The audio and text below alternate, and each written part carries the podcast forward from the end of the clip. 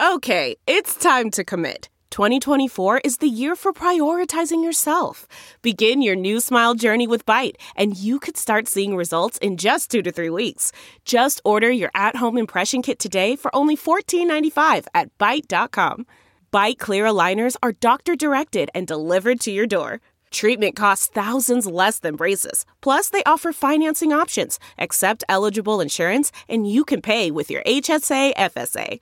Get 80% off your impression kit when you use code WONDERY at Byte.com. That's B-Y-T-E dot com. Start your confidence journey today with Byte.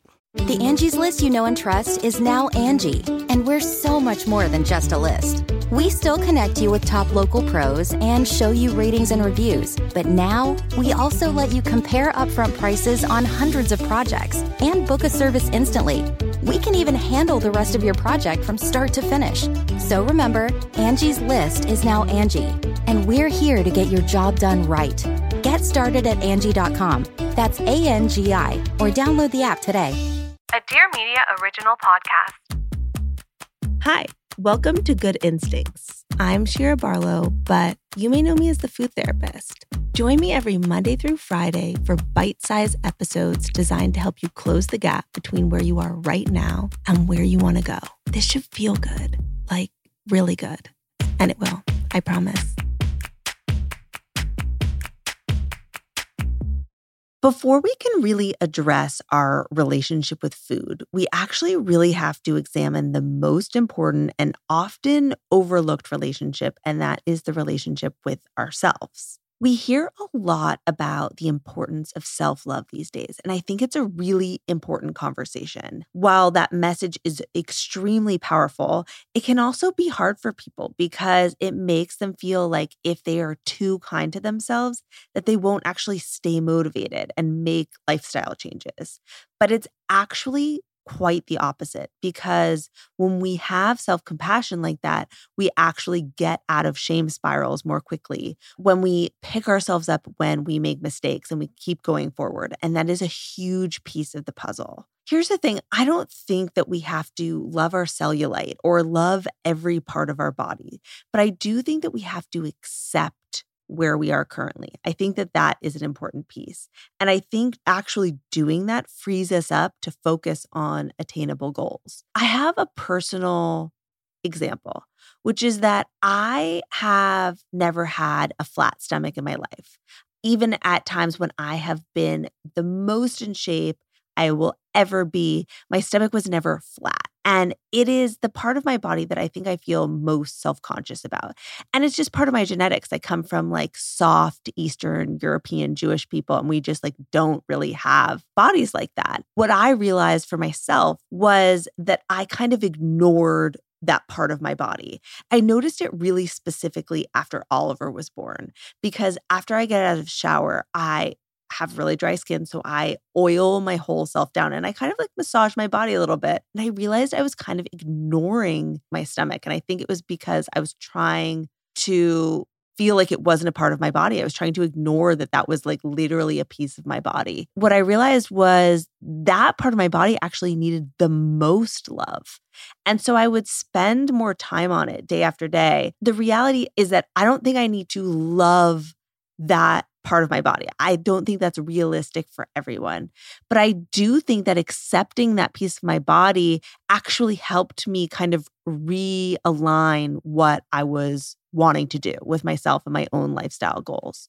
I've been thinking about it a lot recently because I watched this documentary on Netflix that Jonah Hill did. It is called Stutz, and he basically interviewed his therapist.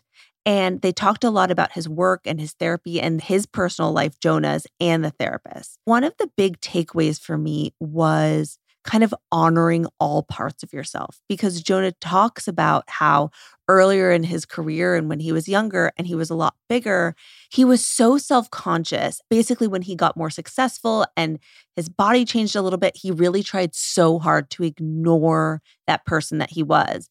And that part wound up coming back to him, and he had to really end up accepting that version of himself into his life. The other big theme of the documentary was having healthy boundaries and listening to your gut. And this show is really about having good instincts, which to me means being able to listen to your gut and what's best for you. Jonah actually made this decision, which is honestly really major. He realized that promoting movies gave him anxiety attacks. So he decided that he was not going to be promoting movies.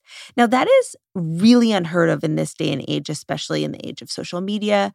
Obviously, this is an extremely privileged opportunity to take because if Jonah wasn't super successful right now, he would not have the ability to say, Hey, Netflix, I'm not promoting this movie. But he must have had a really good reason to not want to be in front of a camera and promote a movie that way. And him being able to honor that in this way, I think is so special. And I think we could all take a page out of that book in coming back to ourselves and honoring what feels really good for us. The other thing that I thought was really interesting about this was that I think men are often left out of this conversation about our relationships with our bodies. We assume that most men are just fine and it doesn't matter what size and shape they are, it's not a big deal for them. But in hearing Jonah talk about this, and obviously I talk about this in my practice with plenty of men, but I think it was really important to get a guy's perspective in this way because he struggles in the same way that a lot of women do too.